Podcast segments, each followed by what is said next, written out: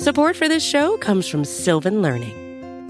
When children love learning, they can tackle any challenge life throws at them. Sylvan's Insight Assessment can help you determine if your child is ready for what's ahead.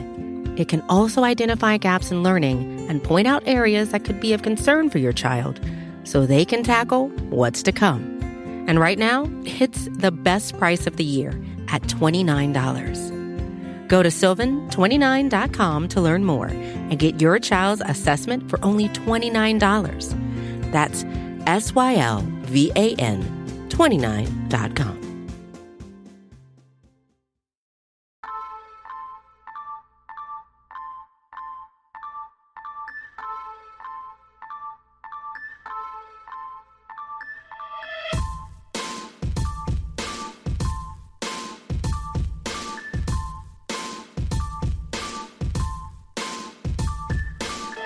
Your pencils and get your notebooks out.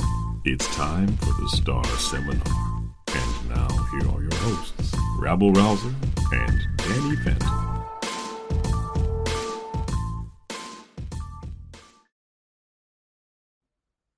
Welcome, faithful listeners, to another edition of the Star Seminar. But this week we are not, nay, we are not broadcasting from the classroom. You do not have to take notes. We are not expecting you to open your laptops and there will be no test because sadly this semester is over.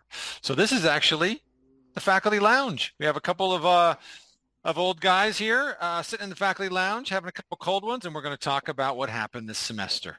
And with me as always to engender that discussion is the great Professor Emeritus the chair of our football faculty, Dr. Danny Phantom. How are you, sir? I am doing great. You know, actually, you know, lounge is perfect because that's kind of what I'm going to do now. It's when whenever the Cowboys season ends, basically football just dies for me. I mean, don't get me wrong, there I will have interest in this weekend's game and the Super Bowl, of course, and but but all the life has just been taken away from my my football interest and it just it actually it just kind of changes my life really. I mean i obviously with writing it's a different kind of thing now so we don't we don't have a process of you know there's a game and we got to talk about the game and then the, talk about the upcoming game. So there's there's really no that schedule's kind of gone. There's kind of just the freedom to just talk write about whatever you want. Um so it's just a different for me, it's just kind of a different kind of life. As you know, I, I spend a little more time with my family, which is, you know, weird, and you know that I it takes not having football to to do that. But uh, I don't know. I just I find that kind of a weird time for me. I don't know if it's any different for you, Rabs. Is when the Cowboys are done? Does your life change at all? At all? That's a great question. I don't know that it changes a lot. A lot. I will say that I have a lot more time on the weekends. Um, there's more time to spend with my wife, um, and that's and that's definitely a, a good thing. Um, we are actually planning a trip, as I think I've talked to you about. Uh, we're going to go to Portugal and to Morocco right. in February, and we were actually. I didn't even realize this when we made when we got the tickets. We were scheduled to fly out and are scheduled to fly out on Super Bowl Sunday. If the Cowboys had made the Super Bowl, I would have been in quite oh my pickle, goodness. my friend. I know, oh. I know. Um, but so that didn't happen, and uh, I'm relieved that it didn't uh, for that reason, not not for other reasons. Um, but I think like you know my, you're right that there is a certain rhythm to the week when when we're in season. Um, but I also will say that you know my favorite time of year is always the off season and i think it's just because i love the roster building process and i think i i think it's even some ways more exciting because in the free agent era there's always so much turnover and it's uh, it's such a difficult process and there's the, the decisions you have to make are, are, that much tougher you can't just re-sign all your guys like they could have in the old days and so mm-hmm. um you know it's uh, in some ways it's a bummer that the season is over absolutely. Um, but i'm but i'm looking forward to a little bit of a hiatus and then i'm looking forward to, to getting back. And I, I i will say that these days and we can we're going to talk about this more today i think but these days when the cowboys lose because my expectations are different than they are for for example those 90s teams or even frankly for the teams in 2007 or 2014 it's it's a combination of disappointment, but it's also in some ways a relief because it's just over. All, all the all the just the all the noise is reduced a little bit. So if any, if anything, it might be that my my life just gets a little quieter. Yeah, that's it's interesting that you have that approach. I I'm with you a little bit in the sense of like I am at peace. I going into a game, you know, I know understand that the other team is trying really hard too, and you know that we're guaranteed nothing, and uh, so I'm definitely prepared to not win.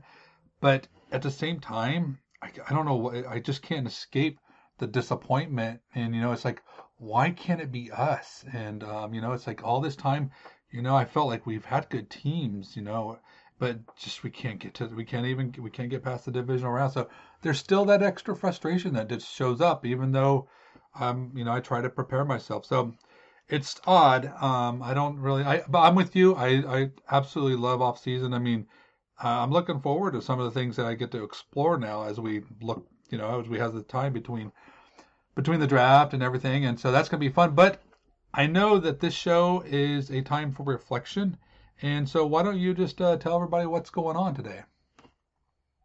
Well, we're going to play a little game of Let Me Ask You, and each of us has prepared some questions for the other, and um, we're just going to ask each other some questions here about the season, uh, about the the playoff uh, exit, and um, about maybe like what we have on the horizon. So um, i am going to jump in and start. Uh, I actually have four questions for you, and you have uh, three questions for me.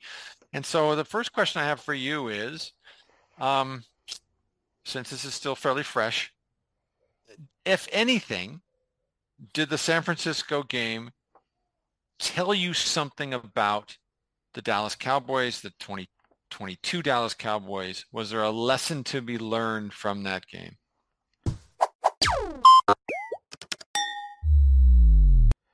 I think for me, and I've said this before, so I don't know if it's as much as something I've learned as, as much as I have just been solidified but for me, it, it's all about the Dak. It's all about we. The Cowboys are going to live and die by the performance of of Prescott. And I know that seems like a harsh thing to say, but this is really just you could apply that to basically any team. You know, there are other teams that are a little bit more equipped to where they're not so QB dependent. You might you might say that the 49ers are one of those teams, but even if Brock Purdy doesn't play well, and he and he did, he played well. I mean, you're not going to win. You you you're gonna you need that from your quarterback. But for me, I really I think it taught me as we as we go through all this. You know, everyone was thought that with with Jason Garrett gone, that's that's you know our problems are going to be over, and people like McCarthy and I'm McCarthy's grown on me too. I've I've, I've liked some of the things he's done too. I'm not at all one of those that want to get rid of McCarthy. Um, but I mean, what's what has really changed? You know, with this Cowboys team? For me, I, I don't think there's much. I really think that the Cowboys are very fortunate to have two great quarterbacks that they lucked into, so to speak. But at the same time, they're not so great, not so lucky in the sense of their quarterbacks have not played outstanding when it matters. And then come playoff time, that's what you need. So to me, it's the lesson I've learned is we're gonna we're gonna keep reliving this, and it, we're not nothing is going to change unless they have a quarterback that plays well when it counts. So that's what I've learned this season. What, what about you? That's a good one. I, I guess I'm I'm sort of of the notion that I'm not sure there's any quarterback that is capable of elevating his teammates. I mean, sure, there, there are some quarterbacks who are better, but uh, and you know, I mean, a great counter argument to this, you know, you could be found in someone like Joe Burrow last year where he was getting sacked right and left, but still managed to guide the Bengals to the cusp of a Super Bowl championship and definitely to the big game. But um, I feel like I feel like every quarterback who's successful has a, a plethora of weapons, and I, I think the other thing and this is this is the thing that I was going to say that the San Francisco game taught me both last year and this year is how important it is to invest in toughness along the offensive and defensive lines. I think the Cowboys had a more resilient team this year than they did last year. I thought that was particularly true in the defensive front seven. I really appreciated how resilient they were on a play-to-play basis and also how physical and tough they were.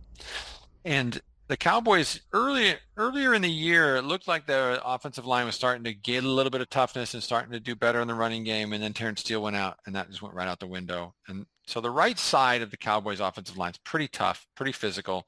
I think that um, their first round draft pick, you know, um, our, our good friend Tyler Smith is is is a pretty physical dude, certainly in the run game. But they're missing physicality elsewhere, and I just I I, I don't know. I, I think that if you think if I look back to something like 2014 and there was a similar narrative going around in 2014 that we heard circulating around the 49ers this year, which is the, the record of teams the week after they played the Cowboys. In 2014, teams after they played the Cowboys uh, had maybe one or two wins all season because the, the, the thesis was I mean, it could it could be the Cowboys were just beating a lot of bad teams that we're going to lose again anyway. But I, I think the thesis was that playing the Cowboys offensive line, you I mean, and, and their defense was very physical too. You get beat up, you really get beat up, and it's been a while since the Cowboys have had that kind of identity. And I do think it makes a difference in, in games like this. They're, you know, the teams that are that are left. Let's look at the teams that are left. You got Philadelphia and San Francisco. Both of those have a kind of philosophical uh, or an organizational philosophy, let me put it that way, to build along the lines, to, to reinforce the lines and to get tough physical guys on their lines. And I think the Cowboys just got out physical on, on, on both lines. I really do. And I think that they had they did both years against San Francisco. San Francisco is really strong along both of those offensive and defensive lines. I will say one other thing about the game I don't know that we've learned yet, but I suspect we may learn, which is that we lost to a, a very close game against the best team in the NFC. You know, so I think people, you know, people are all up in arms now about, oh, what was me? Oh, Dax this, oh, Dax that. Yeah, Dax threw a couple of interceptions, but Dax threw a couple of interceptions against the best defense in the league. Mm-hmm. Um, that's particularly good uh, in the areas you know, uh, certainly where he threw his second interception. I mean, like, like if you remember, the difference between the Cowboys defense in 2017 and 2018 was largely that's when they drafted Leighton Vander Esch, but also uh, Jaylon Smith had his most miraculous year in which he actually started to have some recovery speed, and suddenly the Cowboys were way better at those underneath zones. Like so, what? So when they would play an underneath zone, they were closing on the ball, they were breaking passes up in, in, ways that they, they simply weren't the year before. And their defense the year before was terrible. And then suddenly they were good. And it was largely just because they had a lot more speed at, at linebacker. So the, when those guys were dropping, they were covering a lot more ground. And nobody covers more ground as underneath zones than the 49ers because it's not only the linebackers, but you've got Hufanga, you've got um, um, who's the other? Who's their other? They've been their safety who was Jimmie like Ward. first round draft. Yeah, thank you. Uh, you got Ward. I mean, you've got a lot of athletes you know, a lot of long guys, a lot of athletes playing underneath, and they're really hard to move the ball against. And their front four is so good that you don't get a lot of opportunities to throw over. And so, I mean, they're going to squeeze Philadelphia too. I mean, Philadelphia could route them. It's possible, right? But I, I think that it may be that after watching them play Philadelphia, we say, oh, okay. I mean, we we listen. We went toe to toe against a team that just went into Philadelphia and made that great Eagles offense look pretty limited because they do that to everybody. Yeah. Yeah, you know, I so that's that's my takeaway. I agree, and I I think what m- makes it harder too is I feel like I feel like I know we we lost to a really good football team, but the Cowboys also were a good football team, and you know we get these situations, you know, where we have good seasons, and you know we have these high expectations, and then they they don't deliver, and you know, I think one of the things that makes it hard for me is just dealing with this disappointment. And I wanted to, I wanted to ask you is, you know, if you look at the the way the season went down and everything that was going right for the mm-hmm. Cowboys, mm-hmm. you know, you look at the NFC in itself, it was, you know, outside of San Francisco and Philadelphia, not really much to be scared of, um, which, you know, maybe aided in the fact that we finally got, you know, we got, we beat Tom Brady in the wild card and, and advanced. Um, you know, we have the Cowboys have both their coordinators, um, you know, on staff, which uh, it sounds like that's going to be the case next next season too. As, it looks like we'll be able to keep both of those as we're hearing more things. Um, you know, you got your both running backs, which who knows what's going to happen there. We may not have either of them. Uh, certainly, we're not going to have both. Uh, Dalton Schultz, you know, with he's probably likely to go. We're going to have. There's a lot of key starters um, that who aren't likely to be here next year. So um, what I wanted to throw at you is I, I, I want to just take a look at like, did we squander an opportunity? So so let me ask you this: Did the Cowboys miss their chance? What are their chances of being in the playoff next year and having another run at it?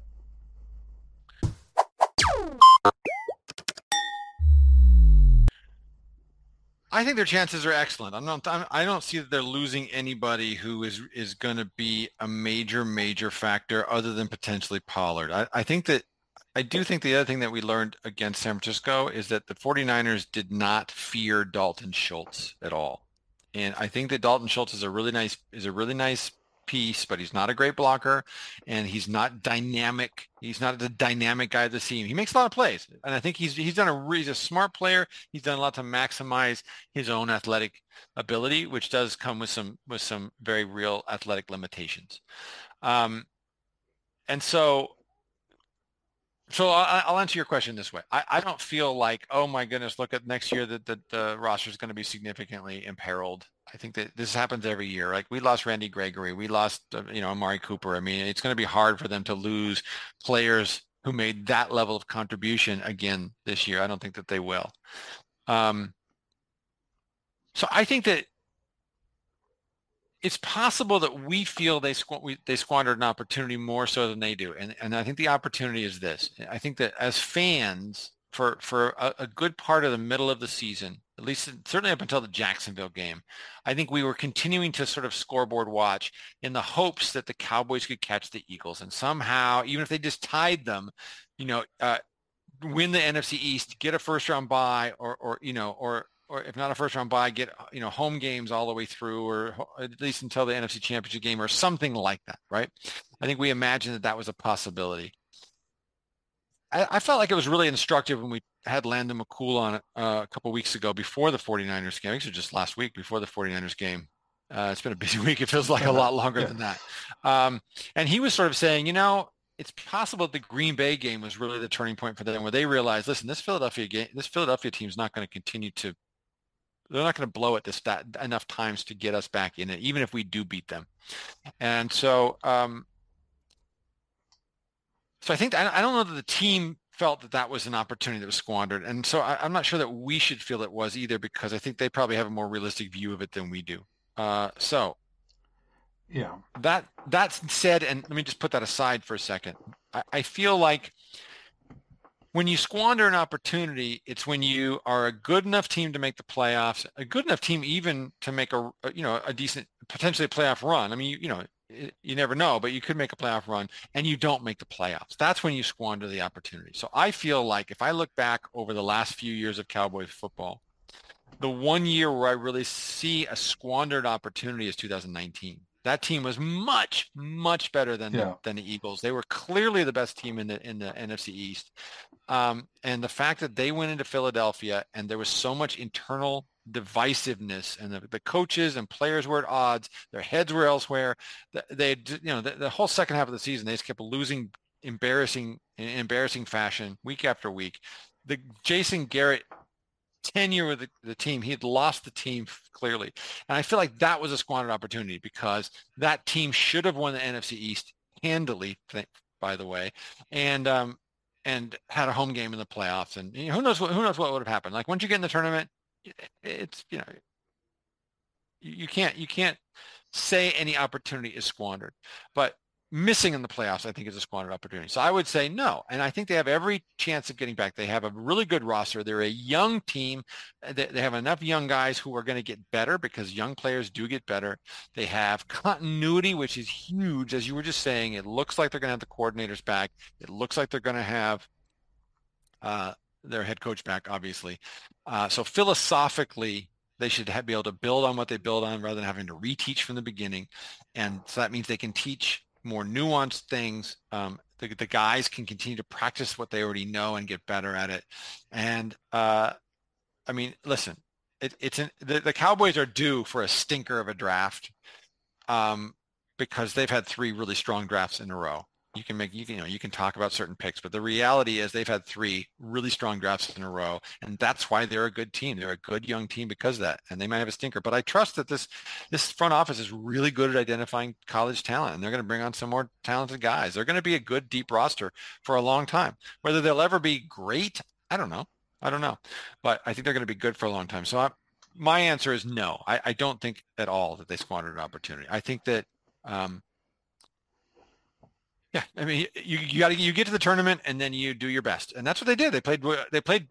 Listen, I think to, to go back to what we said earlier about the San Francisco game, I think we're going to look back on this and say they played two really good games. Hmm.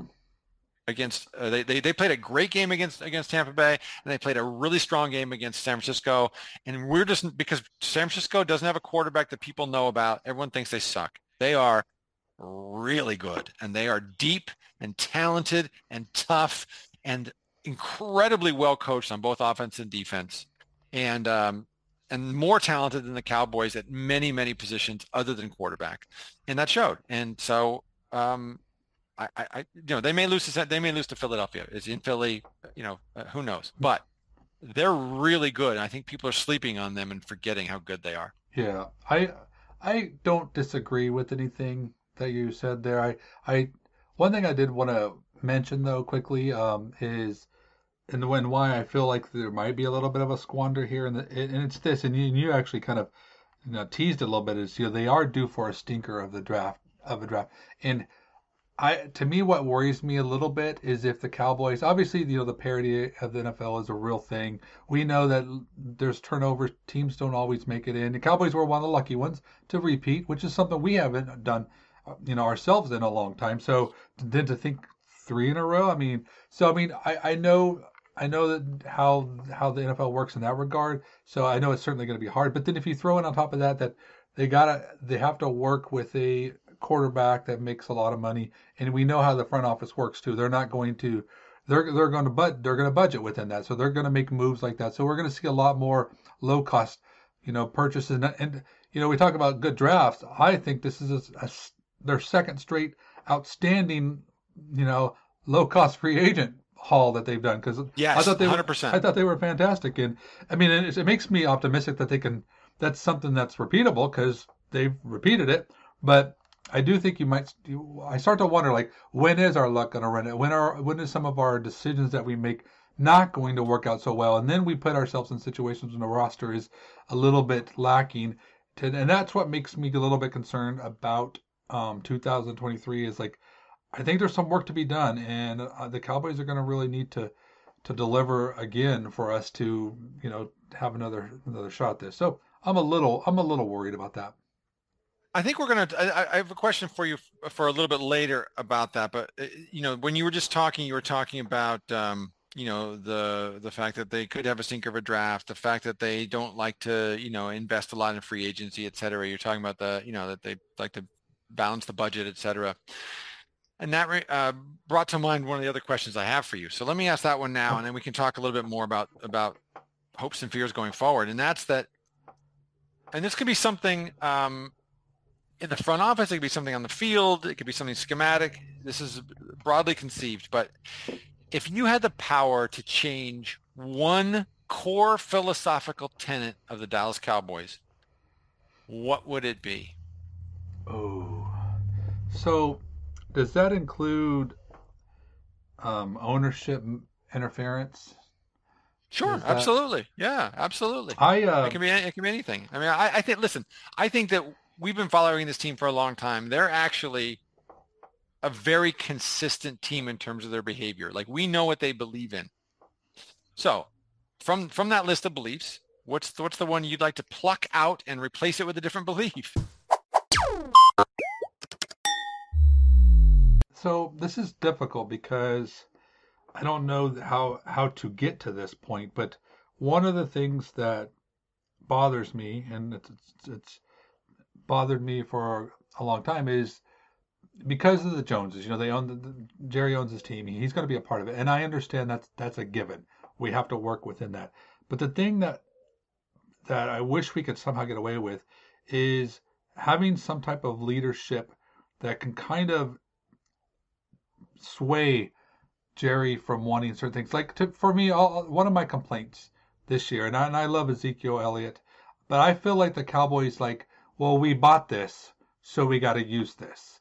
And I thought there was too many times that the Cowboys did not get the best out of their their offense because they were overly committed to Elliott. Elliott should have been a, a side, you know, a kick to, to Tony Pollard. There's there's no reason that he should have been playing, you know, to the, as more snaps, you know, and, and, and, as much involved in the offense as he did. To me, that that was just a complete, um, uh, just blatant poor football. I don't know if you want to put that on on Mike McCarthy or or Kellen Moore or whoever, but that's what the Cowboys did, and I feel like the reason they did that is because this is com- coming from you know coming down. This is what they're supposed to do. I don't think McCarthy has had the tenureship to be able to step in and override that at this point. I think he's slowly trying to earn his power, so to speak. I feel like like Garrett's a good example. I thought Garrett was fantastic at convincing the Joneses that oh, they want to do something different. So that that's what I thought was what Jason Garrett's one of his gifts was he's really he knew he had to work with those guys, but but I think he did a good job of persuading.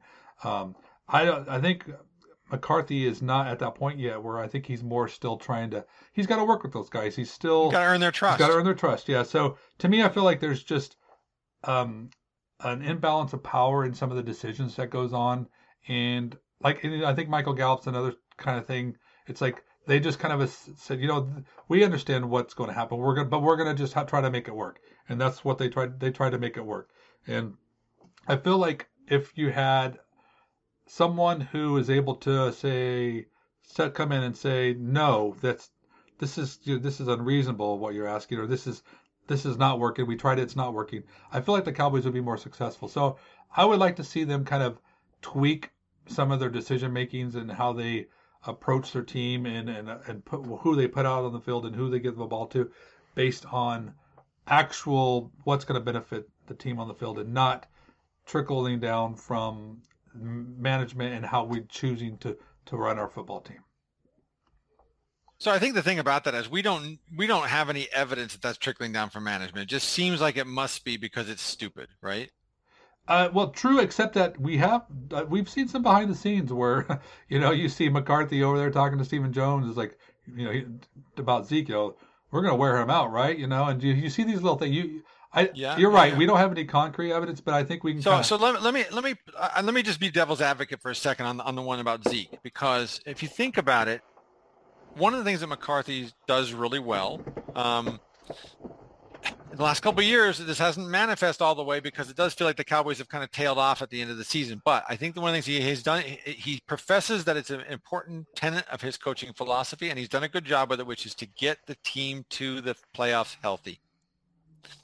If you're a coaching staff and you look at your running back room, who's who's the who's the dynamic guy you've got to you've got to make sure is healthy at the end? Tony Pollard. It's Pollard, yeah. obviously, right? And so, how do you get Pollard to the last game of the season or into the first game of the playoffs healthy. You limit his carries. Who are you going to limit his carries with? Malik Davis. no, no, because Malik, Malik, Davis is still learning. Like he's Malik Davis has shown that like uh, on third and three, he's not going to block the right, right guy. No, I know. You're right. You know what I'm saying? So like Malik Davis is great in mop up duty. You give him some, give him some opportunities. So I think the thing about that is Zeke, and I believe strongly that that they ran Zeke out there to preserve Tony Pollard for when it mattered. They they they learned very early on. I mean, remember against LA, you know, Tony, Tony Pollard took that one that one run up the middle, boop, he was gone. So he can't do that, and that's a. I mean, and the only other guy who can uh, do that, as we saw against San Francisco, is is CeeDee Lamb, the only other dynamic cat they have. So I don't know. I, I sort of feel like the fact that the Zeke decision uh, you know, there's a series of bad decisions on Zeke, um, but uh, they go back to 2014 when they drafted him. But I feel like uh, I, I, feel like um, sometimes they, they, they do stupid things because there's a, a long-term goal in mind. Yeah, um, I I'm hearing. I want to. I want to. But no, but but I will say, but I will say that I think what you said is absolutely spot on, and it's the one thing that could change the Cowboys the most going forward. Right? Is is that is that uh, if they had someone who was the face of the team, who was the head coach, like they did with Bill Parcells. I mean, people talk about Bill Parcells and Jimmy Johnson, but the reality is they were the they they were the the buck stopped with them. And ever since then, everybody knows the buck does not stop with the head coach. It stops with the Joneses, and the Joneses like it that way. And uh, you know, Jerry's very famous for saying when Bill Parcells left, "Good, now we can have fun again." Yeah. And uh, he sees working with a coach where that coach is the sort of like doorstop, uh, so to speak, that figure that um, that it's not fun. He doesn't want to do it, and they don't want to do it. And, and I think as a result, there's a kind of lack of accountability that permeates through the culture and it permeates all the way down into the locker room and um, because the joneses don't want to be accountable and therefore accountability is not one of those things that they feel like they want to uh, push uh, you know hold forth as a value enforce whatever whatever it is so I, I agree i would say on top of that i think the other place where i think the cowboys are philosophically um, there's a couple things, but I, am just going to choose one. Um, philosophically, I, I, would love to see them sort of come into the 21st century is in the way they value third day draft picks.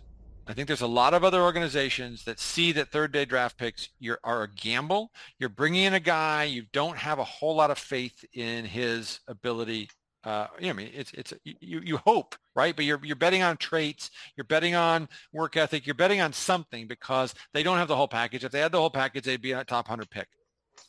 So, I mean, think about this. What's the better gamble?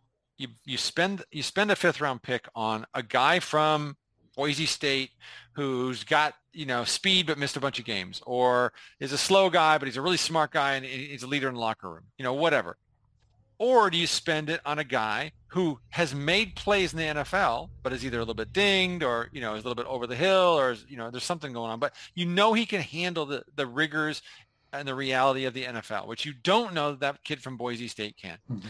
And, and you, and, and not only that, but you've seen him develop traits that help him win in the NFL. So you know how he can win. So if you want to add a certain way of winning to your roster, you can do that.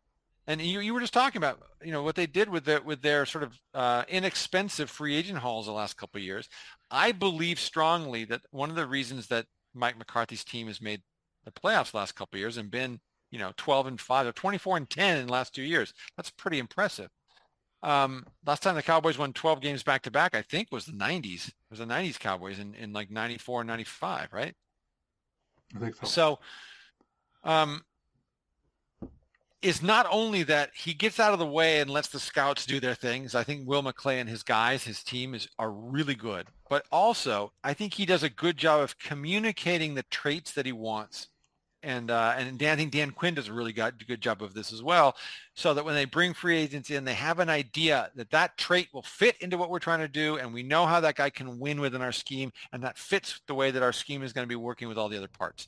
And so um, but I, the one thing that they don't do, the Cowboys don't do, is readily cha- trade day three assets for guys like that, right? So not only do you do you get to pick them up by a free agency, but there's another way you can get them. You can trade for them and get their cheap contracts. And the Cowboys don't want to do that because they believe so much in drafting, and and, and I think they're a little full of themselves about their ability to draft. And you know, rightly so, but I would like to see them change that. Yeah, I, I'm not going to disagree with that, even though I I will um, I'm, I always advocate for the Cowboys front office because I think they do such a fantastic job. In 100%. I, I, think this is a small thing, but I, I, I wish they did that too because they're so good at everything else. If they did that, man, how, how much would that help? Right. Yeah. And so absolutely. I mean, uh, and you're right. Also, there's a lot of numbers that says that shows just those day threes don't produce. You go out there and get a proven thing, then that's going to uh, overall make your team better. So I agree with that. But you know, speaking of uh, front office, I um,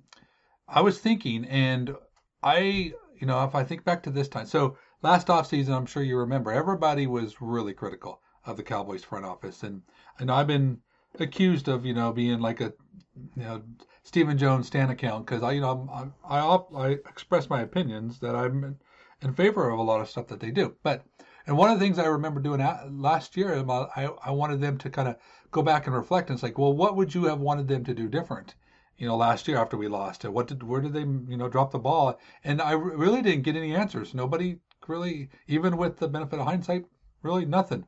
Um, so I kind of want to do this again, Rabs, but I'm gonna I'm gonna put you on the spot. Um, so let me ask you this: If you were Marty McFly and you could travel all the way back to February of last year, what would you try to get the Cowboys to do differently? That's a really, really interesting question because there's a couple. There's a couple answers. I have, I have two answers. One is nothing. Um, I, I think we talked about this during the season. When you think about all the guys, the, the the sort of savvy vets that the Cowboys brought in in season, I'm thinking specifically about dudes like Jason Peters and um, T.Y. Hilton, but there may have been a couple others.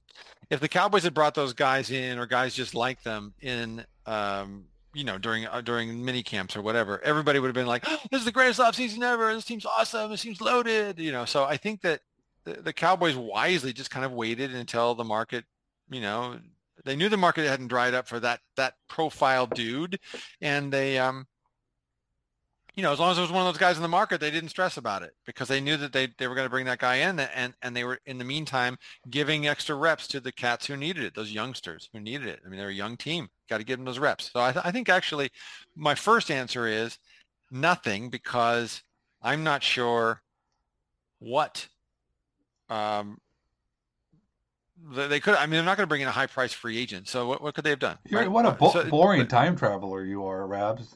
But the other thing is this, the, with the benefit of hand, hindsight, I think the thing that we realize is that they misjudged, and maybe it's the information they were getting, but they pretty wildly misjudged the Michael Gallup recovery. Hmm. Now, I know that it's one of those situations in which they threw assets at the wide receiver position. I know they got rid of Amari Cooper and people are like, oh, you purposely got worse and you didn't try to replace him. I think they did try to replace him. They didn't try to replace him with another another sort of bona fide high price number one because they had their in-house bona fide number one. Not high priced yet, but but he will be. But uh, but they had their own number one. They wanted to create space for CeeDee Lamb to to be ascendant in year three, which is when wide receivers typically do that. And he in fact did it and is an, an elite deluxe wide receiver, probably top five or six in the league. All right? mm-hmm. great. Um, I think that they really thought that Michael Gallup, not necessarily in, in, week one, not necessarily during camp or anything like that. I think that they thought by about week five, Michael Gallup would be Michael Gallup again. And so they'd have uh, the CeeDee Lamb that you and I saw in training camp in 2021, where he was the best player on the field and they'd have a uh, they'd have a Michael Gallup who was who's that sort of physical presence who who uh, you know uh, can jump out of the building, get win a lot win a lot of uh, contested catches, and then they would they had a, a, fleet of tight ends. They had Tony Pollard as a kind of change up weapon, and uh, and then that for that third that third and fourth wide receiver they could just they could cobble that together with like James Washington. Maybe this maybe this uh, this draft pick would uh, Jalen Tolbert would would um, would emerge, etc. And I think that where, it hurt them is not necessarily in the plan because in, in some ways the plan was right. Like if, if Michael Gallup was going to get back, I think we'd be looking at this year a lot a lot differently. You know, if if he was anything like he was in 2019 and parts of 2020, he, this would be a much different conversation we'd be having right now. But he never did, and so the other thing that, that happened is Washington got hurt, and Jalen Tolbert never. It was just he was. Oh, it was too big for him. And so they threw a lot of assets and took a lot of chances, you know, on the carnival, uh, the carnival game, and they struck out on all of them. And so, you know, you can, when you throw a lot of assets at something and one of those doesn't pan out, okay. But they were really unlucky.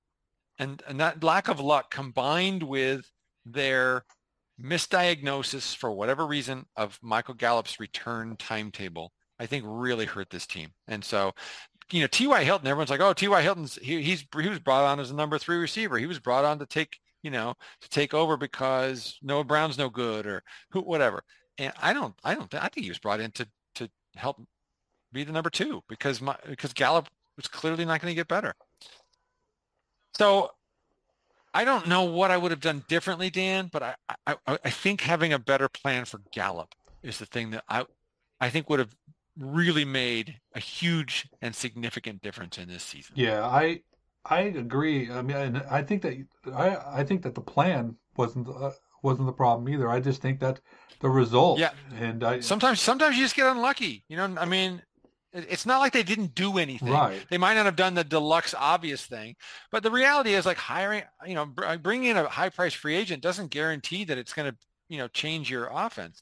It could help, but a lot of those guys are on the market for a reason. They're old, they're limited, you know, uh, and so I, I, don't know that if you're going to do that, you keep you just keep Amari Cooper, and and you you just you just sort of stomach all the reasons they needed to get rid of him, which is that he was not practicing and he was it was really hard to get him on the field uh, in any way where he knew the game plan. He was missing things and he took plays off, and you know, was, I think there were a bunch of th- reasons why they got rid of him, but you know, to, to bring another guy in who is going to be a surefire difference maker is going to cost you the same thing. I don't think they could do it financially. They couldn't get rid of Amari and do that. Right.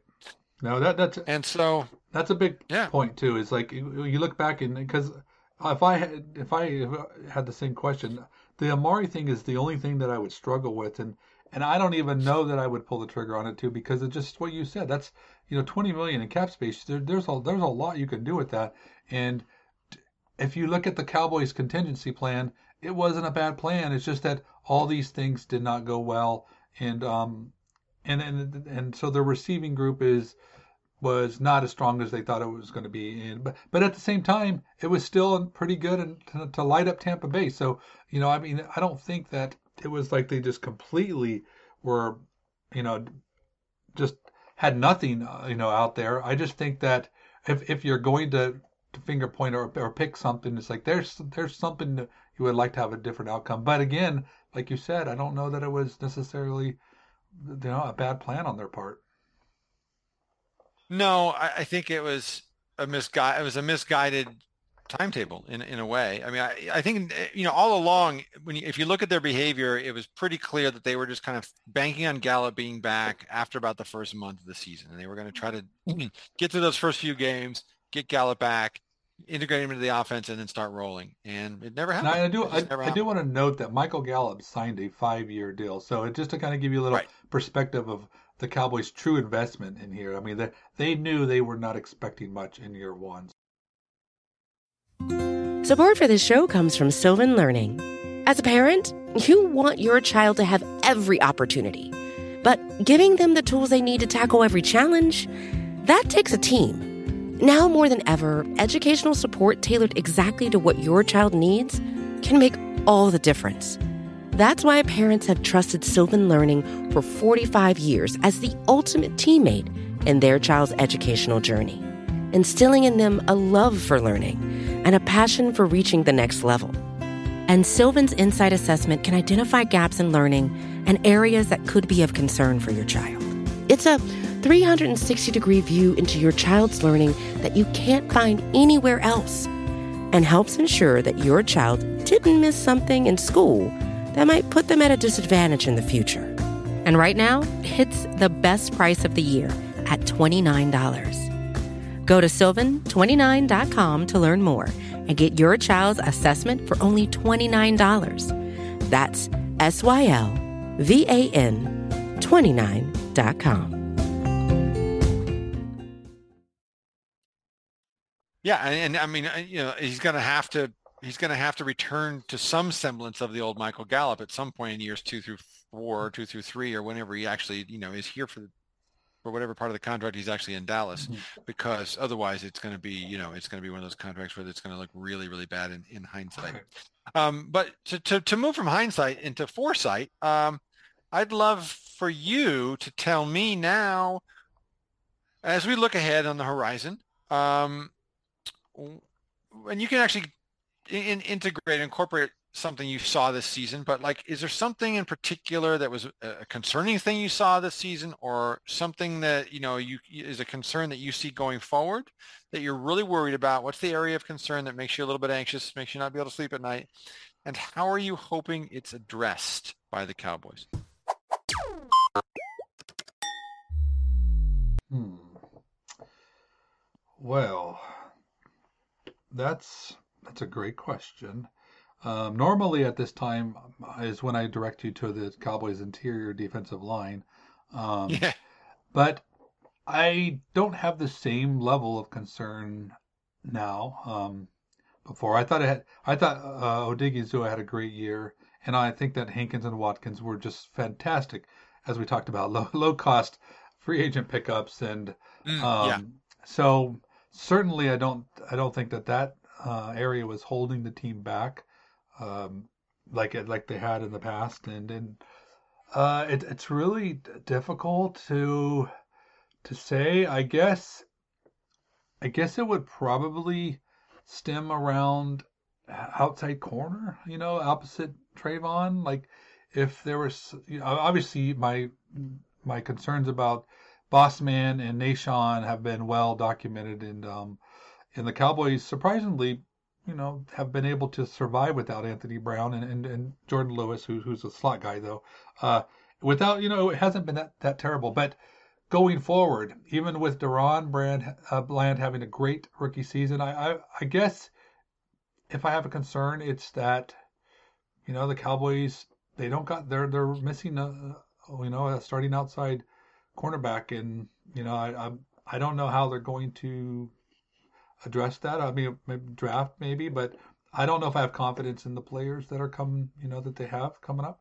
So I guess that's would be my answer. It's not I don't it's not like a real huge blinking light. Uh, do, do you have one that's like just uh that's worrying you? Yeah, I think I, I have some concerns about the offense. I, I feel like there's a couple things. One, they don't have enough dog. I think the defense has a bunch of dogs. They have a bunch of tough guys, a bunch of guys who don't don't don't mind mixing it up, a bunch of guys who like to hit. Trevon Diggs being a notable exception.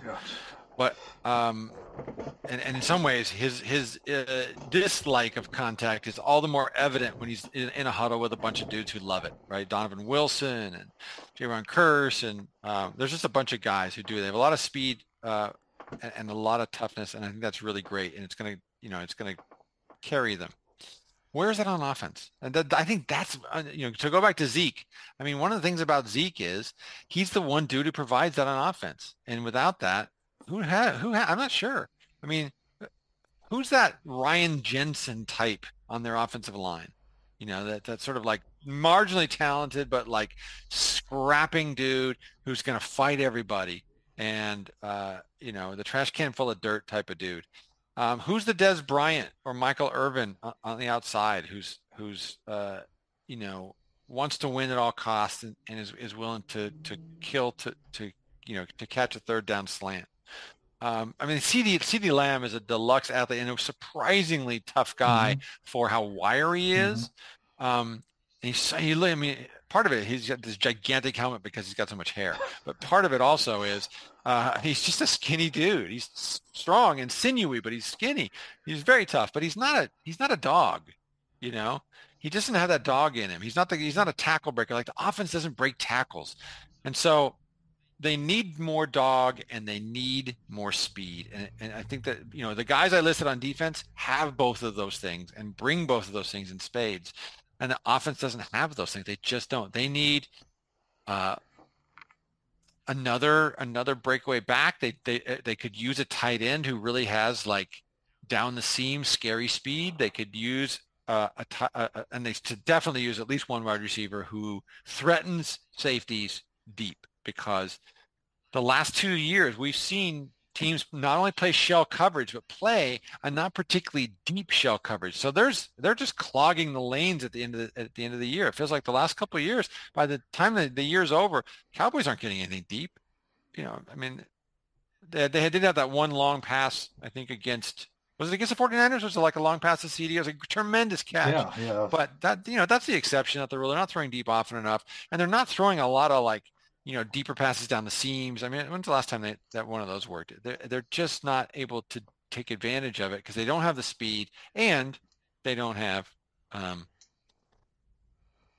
they don't have a, a, particularly strong pass blocking offensive line. So there's a lot to fix on the offense, but I think that the, the two things that I really want to see going forward are uh, there has to be there have to be playmakers that threaten defenses with their speed and suddenness, and there have to be couple of like just tough guys who would kill their grandmother to break a tackle. Okay, so you, that, now that you kind of give us, you know, some descriptions of, I want, I want to put you on the spot a little bit here. So I want you to. Uh, one of the things that I think about this team is I, I feel like that their their roster is is good enough now to where I, there's. I don't think they have any like glaring like we got to go after this in the draft. So to me, I feel like they can go a bunch of different directions, and maybe think like wonder where would I like to see them go after. So so let me ask you this: If the Cowboys again can land a quality starter in this draft, like they've done so many times before, what position do you think most benefits them?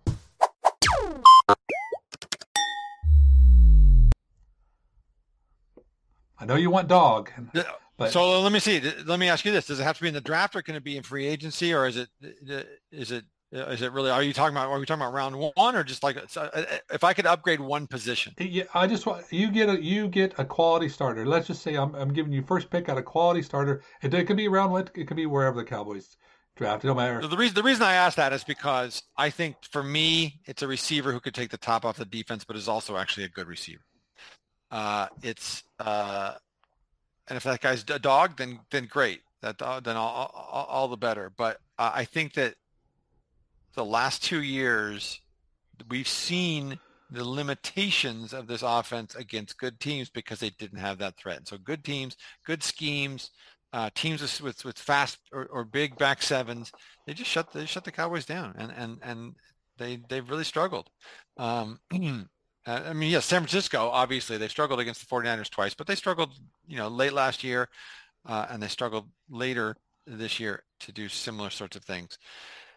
And so there's that. And then the, the, reason I ask about free agency is because I don't know that you can get a first round receiver that's going to that's going to be an impact starter. It's, it happens so rarely. A and then B, I don't want them to spend a first round pick on an offensive lineman again. They keep doing that. They need to spend their first round pick elsewhere, unless unless a, a deluxe blue chip tackle happens to fall to them, because I think that is worth spending. But I would love to see a trash can full of dirt, mean, interior, like the kind of guy who's always hit, was always like hitting guys after the whistle, uh, offensive lineman. I feel like I feel like they've got a lot of really nice guys on the offensive line. I mean, they're physical. They're physical. Terence Steele's a physical dude, but they need a they need a mean. They need a Kevin Gogan, an Erik Williams type of guy. Uh, I think because they're they're just not mean enough on the offensive line, and, and they need to be. Um, so those are the, those are the areas where I'm not worried about the defense. I think they can, I think this defense is, is talented enough. I think that they have enough guys. Uh, you know, if they re, especially if they resign Dono or, or, you know that would really be helpful. Um, where they can they could do fine with DaRon Bland or you know if they get a first round corner that's great. But I feel like the place where where I, I need to see the I need to see improvement if this team is going to make the next step is it's those two places and, and suppose it's the offense. Yeah, yeah. I mean, there's a lot of different directions you can go, and I, I uh, to me, when you when you're talking about like the 26th pick, for example, I feel like, you know, I don't feel like there's such a great responsibility to take a premium position like you ha- you know need to if you're picking top 15 or something. Um, so I, I almost yep. wonder like, is this the year? Is this the year that you get one of those 350 pound, you know, monster nose tackles that's had you know available you know that like New England likes to grab late in the first round or something that can totally just mm-hmm. help change your if you package around Micah Tank and Osa you know are you suddenly going to have a formidable front four that's going to be a problem so I, I'm kind of curious if maybe they might be you know deviate from the plan that they normally do um, and I, I could see that would be one area where I would like to see them get stronger and I mean, don't, don't get me wrong. I like Hankins. I like Watkins, but um, you know, I, you know, it'd be nice to if one of our if the Cowboys draft stars that they they landed, you know, actually was a big old nose that could, you know, shut shut you down and uh, you know just co- totally change how how teams have to go at you. So. Mm-hmm. Yeah, I can see. I, I, think you're right that later in the first round, uh, is, the onus isn't as great on um, making sure you get someone at one of those sort of money five positions, mm-hmm. right? But I also would say that one, I think one contributing reason, frankly, for the Cowboys not being as good as some other teams, or you know, even though they drafted so well, uh, not being as good as other teams, especially in you know 16 and 18, is that they did a tremendous job drafting, but they also did a tremendous job of drafting guys at positions that are not impact positions. You know, so, so they end up they ended up getting guys who who who won battles regularly at positions where regularly winning battles means less. Mm. And so, yeah, um, fantastic. Fred Beard is fantastic. I loved him as a player, loved him as a dude, loved him in his, all his visual splendor. Everything about that dude I loved. But he's just a center. Yeah. You know what I mean? Yeah, I know what you're saying, but I mean, I mean, so I mean, yeah, yeah, it's great. Important. It's really important. You have a strong center who can hold up nose guards and make the line calls. But there's a lot of fifth round guys who can do that pretty well. And I would rather have a fifth round guy who does that okay, like Ty, Ty, Tyler Biadasz. If I also have a first round wide receiver, a first round corner, first round defensive end, yeah. et cetera, where, eh, eh, where a guy who with his superior athleticism can make a, a difference at the positions where it influences what happens play to play more. Yeah.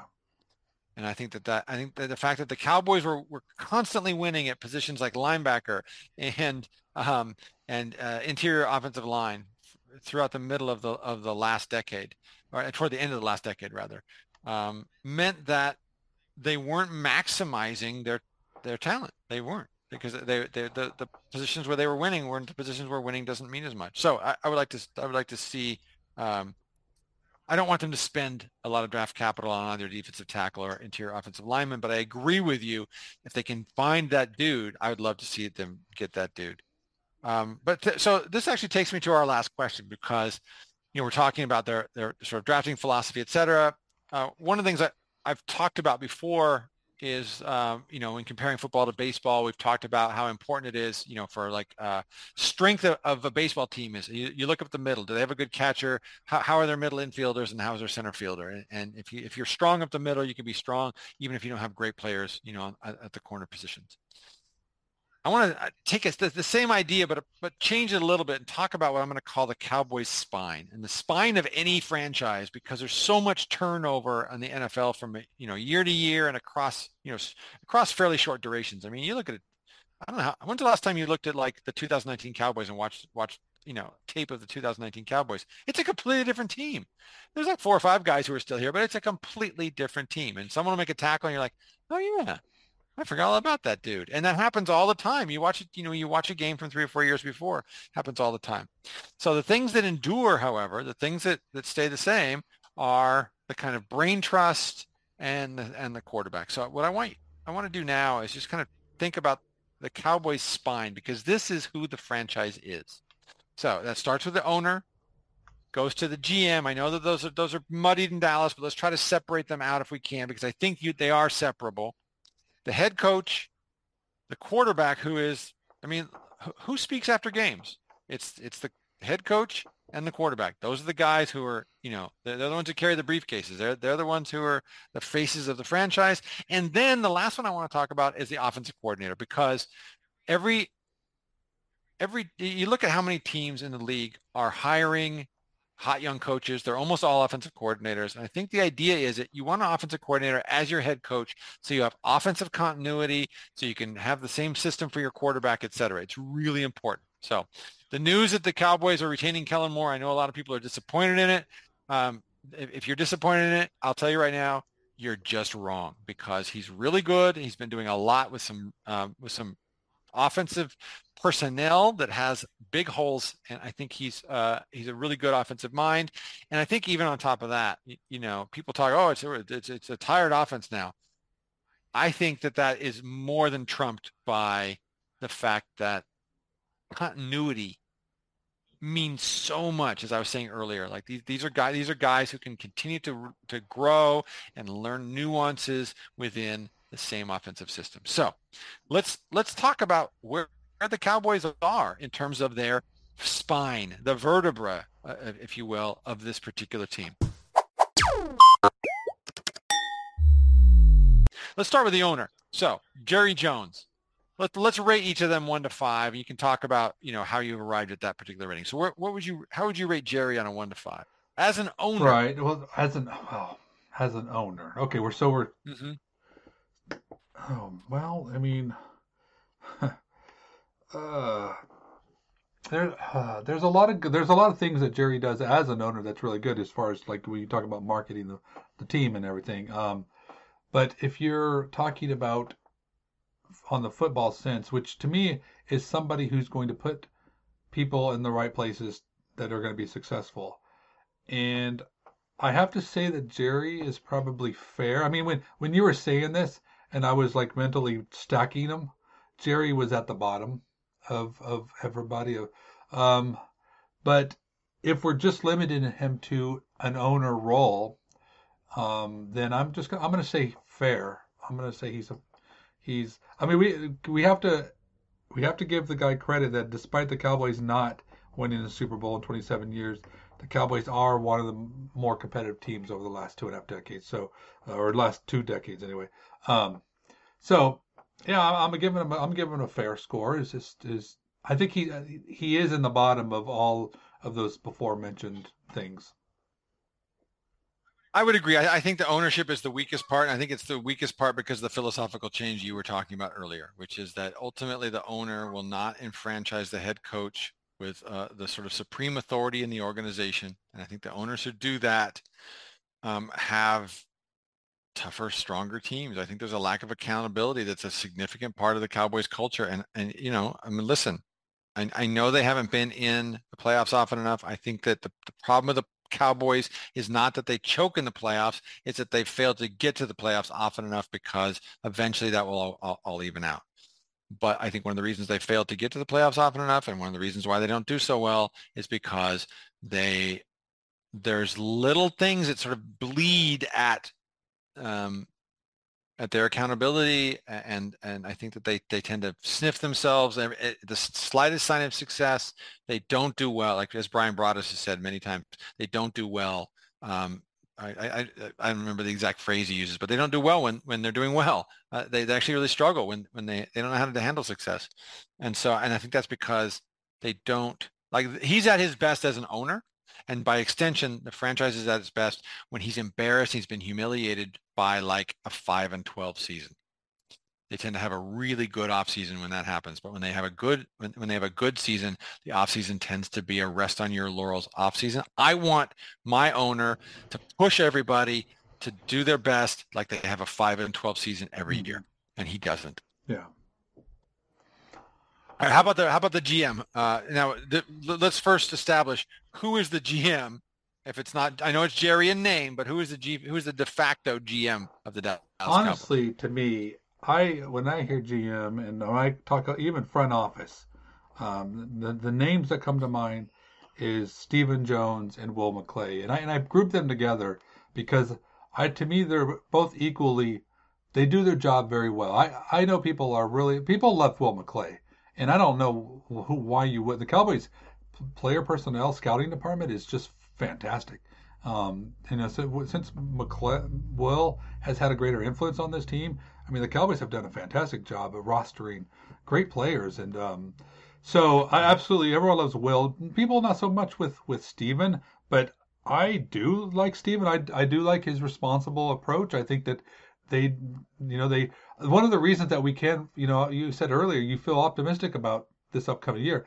You know what? You wouldn't feel that way if, if you were a Rams fan, you know, because you know you're dealing with you know consequences of past decisions and the cowboys don't mortgage their future and operate that way so because of that we do have new life for 2023 and uh, I applaud the decisions they make. I think they did a fantastic job, like we talked about earlier, with some of the low cost um, plug and plays that they've done. Uh, so to me, the, I give them the uh, five stars. The, I think I think Will, McClay and Stephen are fantastic. And even if we don't like their decisions early on, we end, we tend to end up going back to them and say, you know what, they were they were right. So um, yeah, that's what that was easy for me. And you put that at the top. So uh, how many stars are you giving the owner? Give him two and a half stars. I've given him in the middle. Okay. I think I might give him two. Two. But yeah. Okay. So I I think that I think I'll give I think I'll give uh, Stephen and Will. And I think you, everything you've said is right. I think that there was a time there where there was a kind of like a triumvirate when Jason Garrett was still in favor and was had as you were saying had been doing some things to persuade the Joneses to do to conduct business a little bit differently, and it really felt like uh, it was Stephen and Jason and Will who were the kind of like you know I guess the sort of just the, the, sort of like you know triumvirate of of, of thinkers mm-hmm. who were you know really guiding this team, for want of a, a better term. Um, obviously Garrett's gone. I don't know. I, I, get the sense that McCarthy, and I think to his credit, I think the team's actually better at drafting since Garrett hasn't been a part of the scouting process and his coaches haven't.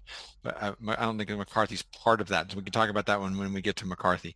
Um, I don't know that I'd give them a five, but I think I would give them a strong four, four and a half.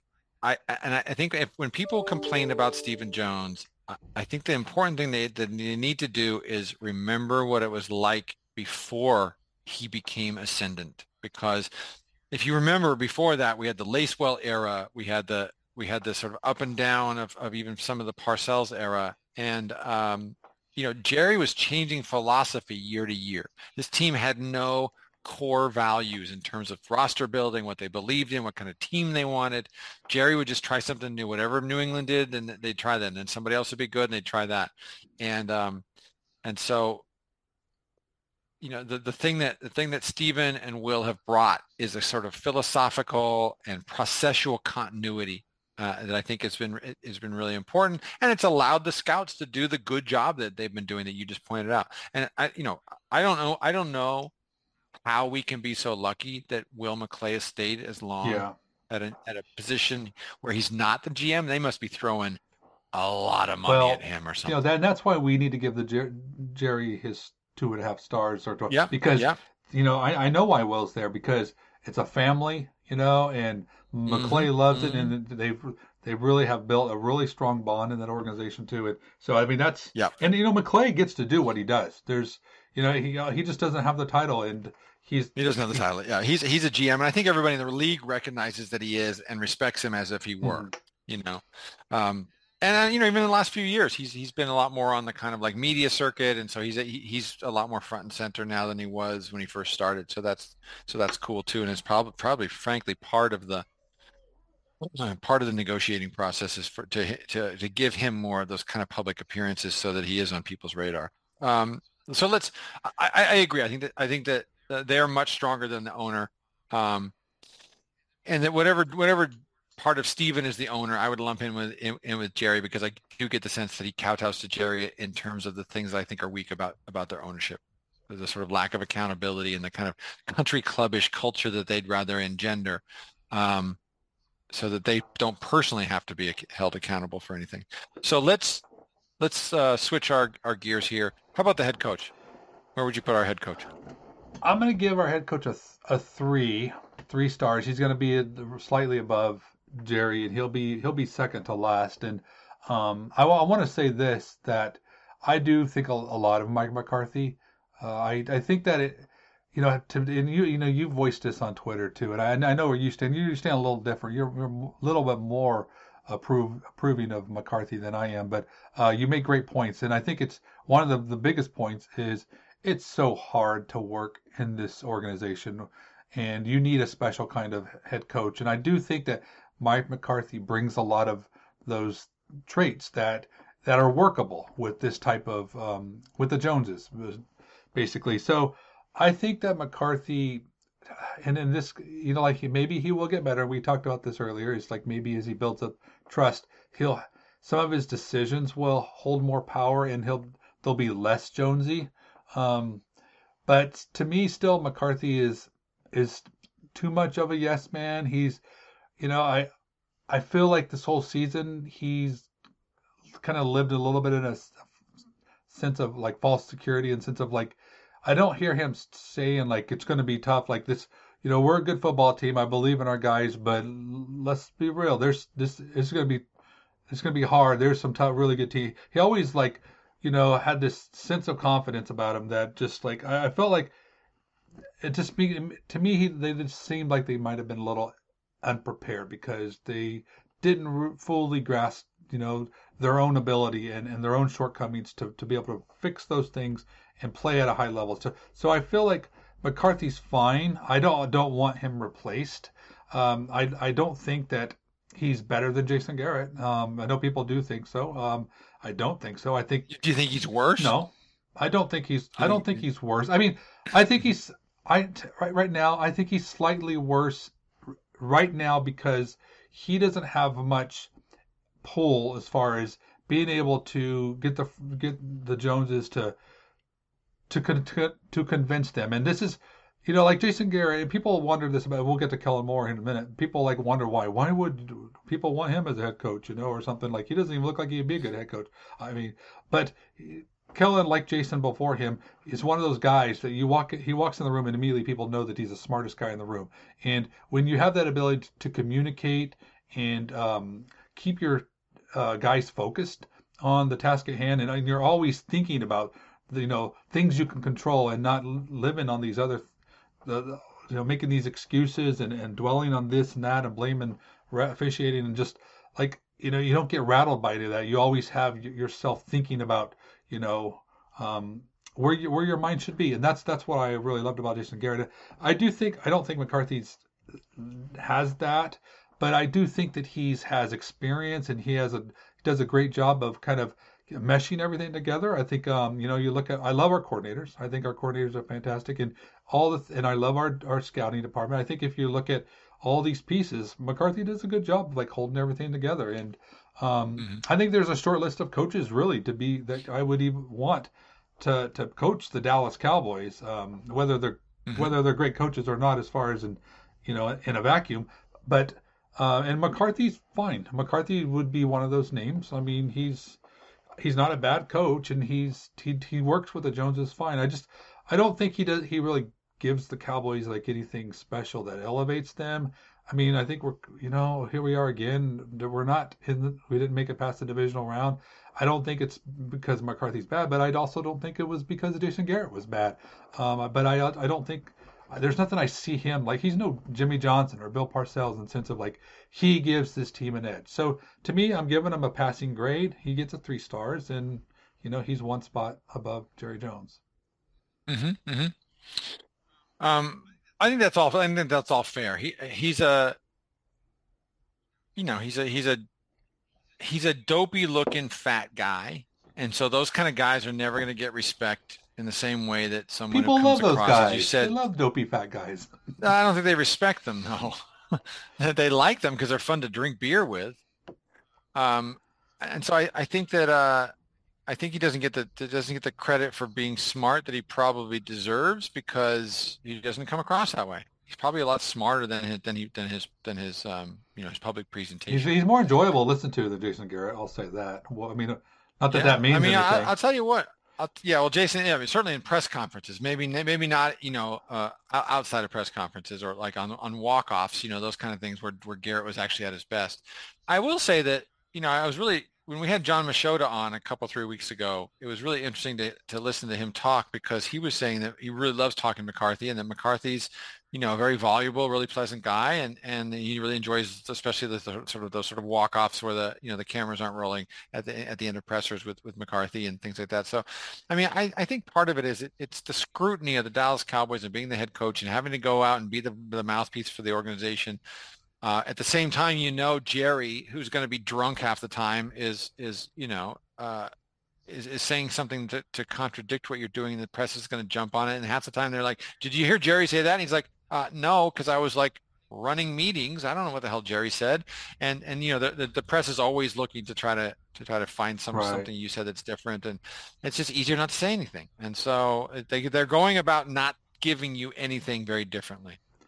Um.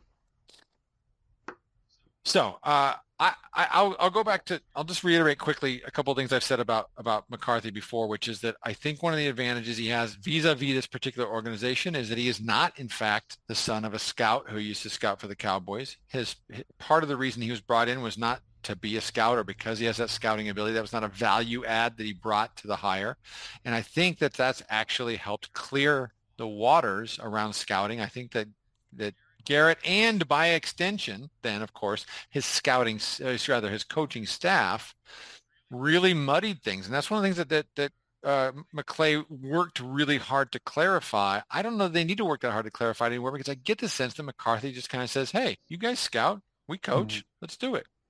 I do know that um, John Owning brought back a tweet from earlier, I think during training camp when, when Bryan Broaddus let out a little nugget where he was talking about how Joe Philbin and the assistant offensive line coach weren't behind the Tyler Smith drafting. They didn't they didn't want him. And so uh, certainly think like there's a sense that maybe there's more of a division between the scouts and the coaches now and and than there was, but I think that's actually a good yeah. thing. I think that and, and as long as McCarthy's not going to not going to you know grumble about it, which I don't think he is. I, I think that I think that, that that's a good thing. I think he's an experienced coach. He knows what he's doing. He he I think he's absolutely right in several things that are, are key parts of his strategy, which are the early games don't matter, preseason games don't matter.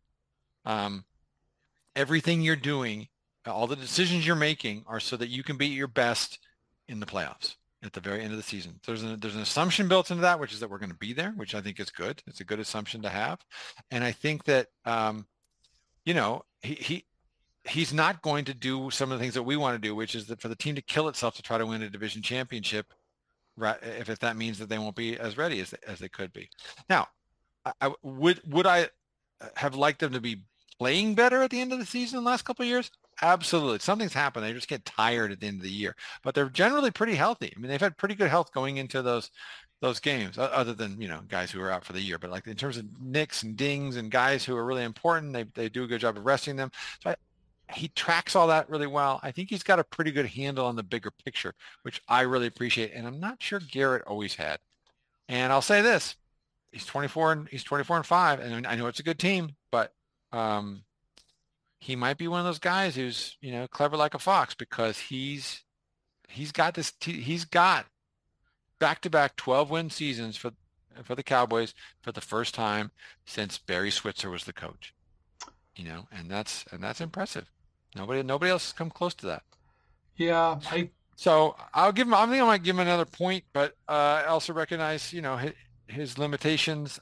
Um, just in the sense that he's not a dynamic thinker, right? He's not he's not going to bring an offensive concept that's going to be revolutionary. That kind of thing. Yeah.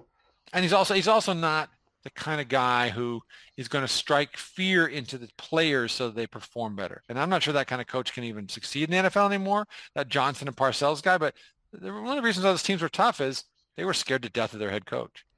And I'm not sure the, the Cowboys ownership ever wants to hire that kind of guy, but I'm not sure that kind of guy either A exists or B would even succeed in, in today's NFL. Let's move on. Let's move on to the quarterback, and then we can talk about the offensive coordinator. Uh, the next guy, I think, in the, in the sort of hierarchy in this in this spine is is the quarterback. He is the face of the franchise for almost every franchise. What do we? And we we did talk about Dak in the wake of the San Francisco loss. What do you think about Dak overall? Yeah, I'm actually. How many stars are you giving this cat? I'm gonna actually. I'm gonna give. I'm I'm, I'm doing the the Dak and and Kellen together because to me. Oh, you are. I'm okay, going to yeah okay. because they're well because they're a tie to me. I'm giving them a, you know four stars, and I think I think I think both of them are very good at their job. Um, I I feel like the Cowboy fans are are a little bit like polarized on you either like love Dak or you or or you you think Kellen's good or you think Dak's good. I don't really think you think both. I think it's usually you're blaming the one or the other if if you're a team Dak or team Kellen. To me, I think that's silly, and I view I view them the same in the sense of they're really good. They're not perfect. They're better than the great majority of the league. Uh, the other the defense is going to win sometimes, um, but overall you have to feel really good about what the Cowboys have in each of them. I think the Cowboys have, you know, they're, uh, I would say they're in the 25 percentile, uh, the top, you know, top 25 percentile, in, both in coordinator and and, and quarterback. I, oh, most definitely. Yeah, and yes. I don't, yeah, I don't think that's really up for debate. And so I think Kellen does a great job. I think I, you know, if you watch the All 22 and you watch the Kurt Warner stuff, and you see, you know, you'll see that there's times where DeMeco Ryan made the better play, you know, and, and, and that's going to happen because he, he's pretty good too. Um, but there's also a lot of times where Kellen does some great job with the spacing. You see some misdirection and and like he just really annihilated Tampa Bay. And um, so I think Kellen Moore is one of the bright minds. Um, I don't know what his full potential is. I don't know if he's good head coach material. I just think he's does a great job as a coordinator. I think the Cowboys had some shortcomings offensively with just just talent, and he worked around them really well. If you look at his body of work, it speaks for itself because the Cowboys offense is is constantly producing, and you know when they're running on firing all cylinders, they're just one of the best in the league, and and and that's since Kellen Moore has taken over, um, and that was even Garrett's last year, um, and, and and they've been really great, and and Dak too.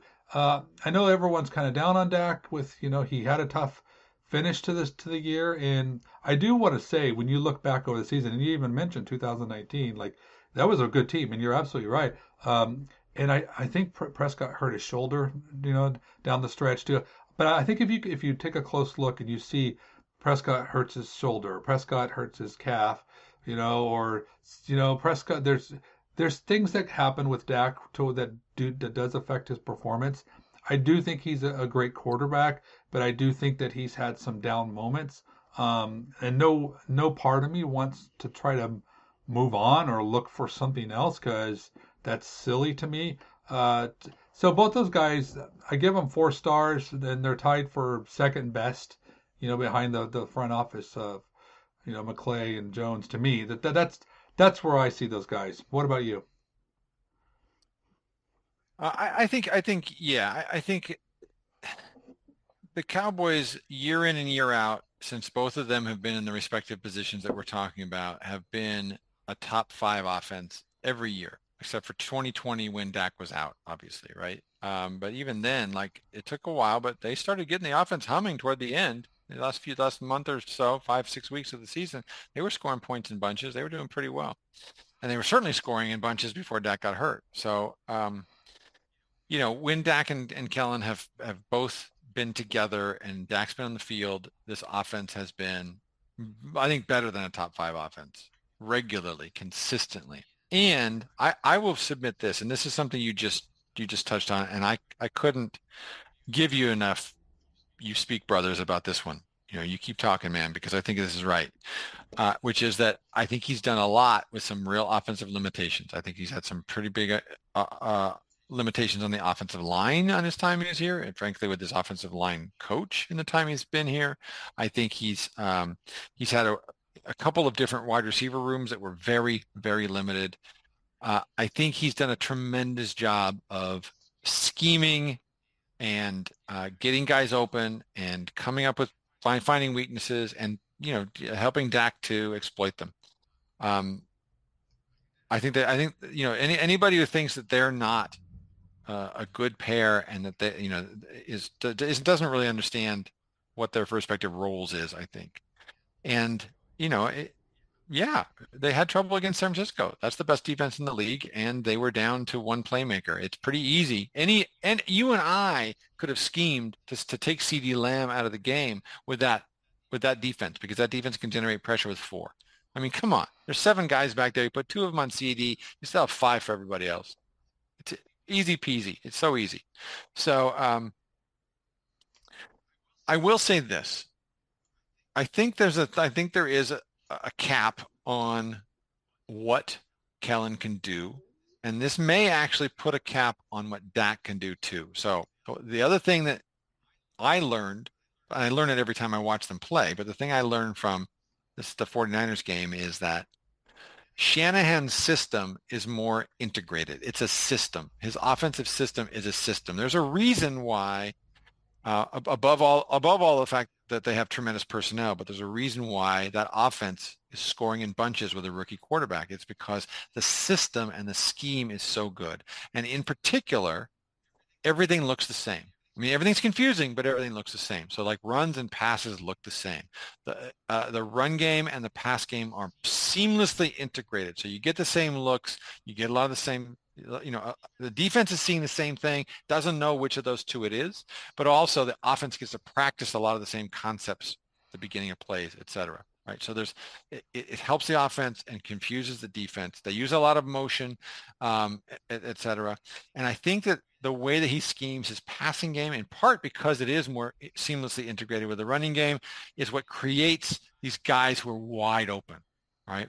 Um, because he's able to to pull guys out of zones because of the motion and pull guys out of zones because of um, because of uh, the power of the, of the 49ers run game that I think Kellen can't always do because – and this is the thing about Kellen Moore's offense. People have said it. I've repeated it because I think it's a useful thing to think about. It's a collection of plays and it's not a scheme. And so everyone's always talking about, well, can't Kellen scheme these guys open? I think, yeah, sometimes you can. But against a really good defense that's studied well and, and is, is well is well taught by their coaches in the week before they play the Cowboys, that doesn't work as well. Right. So what, what works really well is you've been taught this is your key, but guess what? It's the same key if it's a if it's an off tackle run versus if it's a if it's a deep pass across the middle, you know, and so that that that can be really uh, and we, we, we see the same motion on, on, you know six or seven different looks and sometimes there's a jet sweep and sometimes it's just there to, to create a little bit of space but that space is going to be deadly i think there's little things like that that that that um, that shanahan's system allows for or creates rather that uh, that um, uh, that Kellen Moore's system doesn't because it's not a system. And so people are talking about like, you know, for a guy like Dak, how many how many times or how many ways can you uh, get uh, or provide him with an easy button? And the thing about Brock Purdy is there's a lot of plays every game where he he's given an easy button because the scheme is so is so sound. And I don't know that Kellen Moore's system can do that, particularly against good defenses in the same way. And so that's why I think that I, th- I think I, I, like both of them a lot, but I do think that's part of the reason why they tend to do well against bad teams and struggle against good teams is because good teams can prepare for what they do because there are there are different keys for the run versus the pass. I mean, there's like slight little things that, that they do differently the way they the way they set those up. They're not seamlessly integrated in quite the same way. I mean, yes, there are looks that off the same thing and all that, but um, it's it's not as it's not as uh, as completely integrated in the same way. Um, and so against good teams, it's harder for Dak than it is for Brock Purdy. Yeah. So I, I, I mean, I listen. That said, I still think they're both tremendous, and I think both of them have done heroic work in seasons like 2018, excuse me, 2019 parts of it, because 2018 was still Linehan, right? 2019, 2020 in particular for, for, for Kellen, and this year with these, you know, there, there's, there's position rooms where you go in there and you're like, wow, this is a big limitation that this, this guy has to scheme around, and he's done a great job of it. Listen, this this offensive line for all of the things that they did well this year was at or near the bottom of the league in pass rush, excuse me, pass block win rate. They were not a good passing by any stretch of the imagination, a good pass blocking offensive line but he found a way to generate a lot of passing yards. He found a lot of way to to keep Dak up. So I mean, that's a deadly combination. I mean, like just imagine if you had Clint Stoerner or Chad Hutchinson, and you had Bruce Coslet with those same situations. These guys would be scoring seven points a game. Yeah, I don't want to imagine that. No.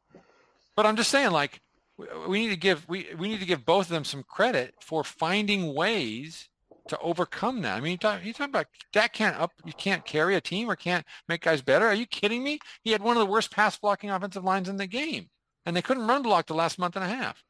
Yeah. And they still scored 30. Yeah. Get out of here with yeah. that. No. Those, those guys those guys were incredible. No, I, I agree. Th- those guys are a fantastic duo, and I'm glad we have them in Dallas. And uh, you know what? And speaking of fantastic duos, Rabs. Oh, nicely done. That sir. is all we have time for today. Um, if you haven't yet, please do subscribe to the Blogging the Boys Podcast Network. Leave us a rating, write a review. Wherever you get your podcast, Apple, Spotify, iTunes, or Stitcher, tell us what you think. Anything you would like us to do differently to improve your podcast listening experience.